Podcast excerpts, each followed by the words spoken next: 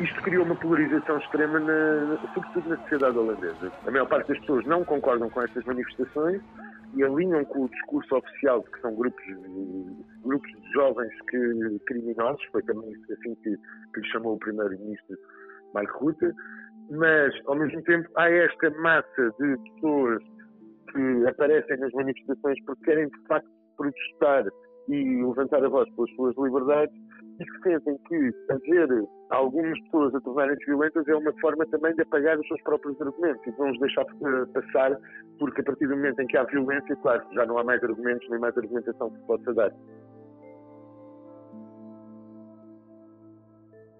Ora viva, este é o P24 e hoje vamos para o centro da Europa. Ricardo Rodrigues é jornalista no jornal Contacto, é ele que nos relata a onda de manifestações anti-confinamento da Bélgica e dos Países Baixos. Há uma coisa que me impressionou, que foi ver Amsterdão ou Antuérpia ou uma, uma pequena cidade que há na fronteira entre, entre a Holanda e a Bélgica, chamada Turnhout, que os manifestantes queriam transformar em burnout, mas não, não o fizeram porque houve de facto um um dispositivo policial muito forte montado eh, que não deixava sequer as pessoas aproximarem-se do local onde estava marcado esse protesto.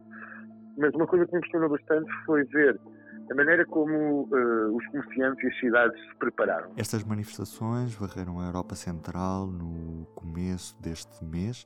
Todas as lojas estavam tapadas com, uh, com painéis de madeira, com, com paredões de, em betão, uh, com, com, com, blocos de betão à frente das paredes para não haver pilhagens e, e temendo que, que, que, que, as coisas se tornassem explosivas naquelas zonas. E então, é, é, um bocadinho a sensação de passear numa cidade em guerra, às vezes era um bocadinho a sensação que me dava, estava a passear uh, por uma cidade que estava uh, numa situação, estavam sitiadas as cidades, era a sensação que, que, que, as cidades davam, era essa, não é? Quando falamos em protestos anti-confinamento, estamos a falar do que é ao certo? Estes movimentos anti-confinamento nascem sobretudo quando a Holanda endurece as, as, suas restrições por causa do confinamento. No final de outubro, os restaurantes foram fechados no país. A meio de dezembro, as escolas e o comércio não essencial foram, encerrados também. Uh, e é nesta altura que o pico de infecções é atingido na Holanda. Em janeiro, com a chegada de uma nova estirpe do, de, de coronavírus ainda de Inglaterra, o, o governo decide impor o primeiro recolher obrigatório no país. E é aqui que as coisas começam a tornar um bocado mais, mais explosivas. Uh, é aqui nesta altura que uh, os protestos começam a sair à, à, rua, a angariar centenas, se não milhares de pessoas, e a acontecer um pouco por todo o país. E, em muitos casos, eles tornam-se violentos, com confrontos entre a polícia e alguns grupos de manifestantes, com pilhagens, com, com, uh, com foram pegados fogos a, a uma série de infraestruturas, foram atacados centros de vacinação e é isto que começou a acontecer a partir de, da noite de 23 de janeiro, que é quando estas medidas são impostas. Uhum. E, e, quem é que são este tipo de pessoas que, que vão a este tipo de protestos? São maioritariamente negacionistas ou temos aqui pessoas que foram profundamente afetadas pela pandemia, com perda de empregos e coisas deste género? Aquilo que eu senti no terreno é que há, há uma grande diversidade de, de, de, pessoas a participar nestes protestos. Não são todas necessariamente de, de movimentos negacionistas ou de movimentos anti-vacinação. Anti Também as há, mas uh, não diria que são a maioria. A, a grande maioria uh, são uh, pessoas que ou se viram vulnerabilizadas uh, durante esta, esta pandemia e estas, e estas medidas restritivas as afetam seriamente, ou pessoas que estão bastante preocupadas com o atropelo às liberdades individuais que pode, uh, pode nascer daqui. Pessoas que temem que a pandemia seja uma forma de justificar e desculpar a má governação, de não fazer perguntas aos governos, de não, de não os confrontar, de haver quase uma uh, um, um, objetivo comum de toda a sociedade que caminha toda numa mesma direção e eles confrontam essa ideia também.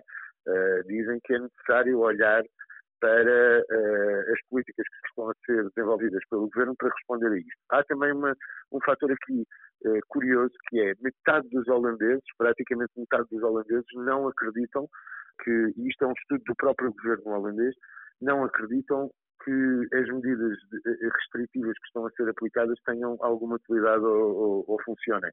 Uh, a maior parte, ou metade das pessoas não acreditam nisto. Então isto também polariza bastante uh, a sociedade holandesa. E como é que os governos do, dos Países Baixos e, e, também da Bélgica, porque há, há protestos deste género fora da, da, da, dos Países Baixos, como é que estes governos têm estado a reagir a este tipo de protesto? Bem, tanto na Holanda como na Bélgica, eu penso que na Holanda ao início houve um bocadinho o fator surpresa. Não havia a expectativa de, uh, de que as coisas uh, explodissem, se tornassem tão explosivas e tão violentas. Então o governo holandês demorou um, bocadinho a reagir uh, e houve muitos acontecimentos, sobretudo entre 23 e 27 de janeiro, houve muitos, uh, muitos casos de violência por todo o país.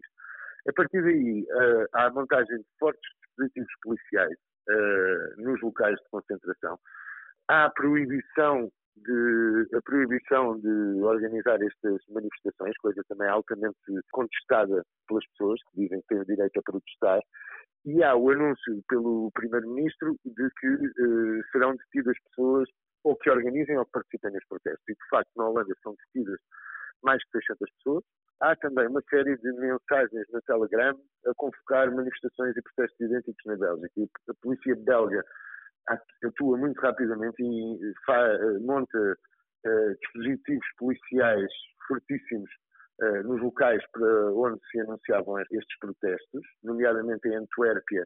Antuérpia, no passado fim de semana, parecia uma cidade sitiada, com uh, polícias e militares por todo lado, revista arbitrária, com... Portanto, há uma, há uma, há uma há uma resposta bastante musculada dos governos para não deixarem que isto aconteça.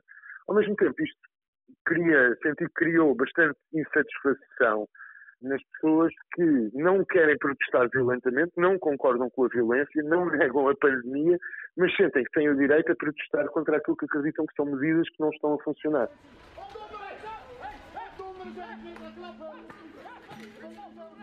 Esta é a altura em que a Holanda tem os níveis mais baixos de coronavírus. Isso foi difícil para muita gente entender porque é que as medidas mais restritivas de todas são impostas na precisa altura em que os números estão mais baixos. E, e isso faz alguma confusão às pessoas e, e, também é isso que faz as pessoas virem para a rua protestar. Elas pensam que as decisões estão a ser tomadas ao nível europeu, uh, mas sem, uh, sem atenção às, às liberdades individuais. Ricardo, era isto mesmo. Muito obrigado por este bocadinho. Foi um prazer ter falado contigo. Obrigado, Rubens. Um abraço também. E do P24 é tudo por hoje. Resta-me desejar-lhe um bom dia. Até amanhã. O público fica no ouvido.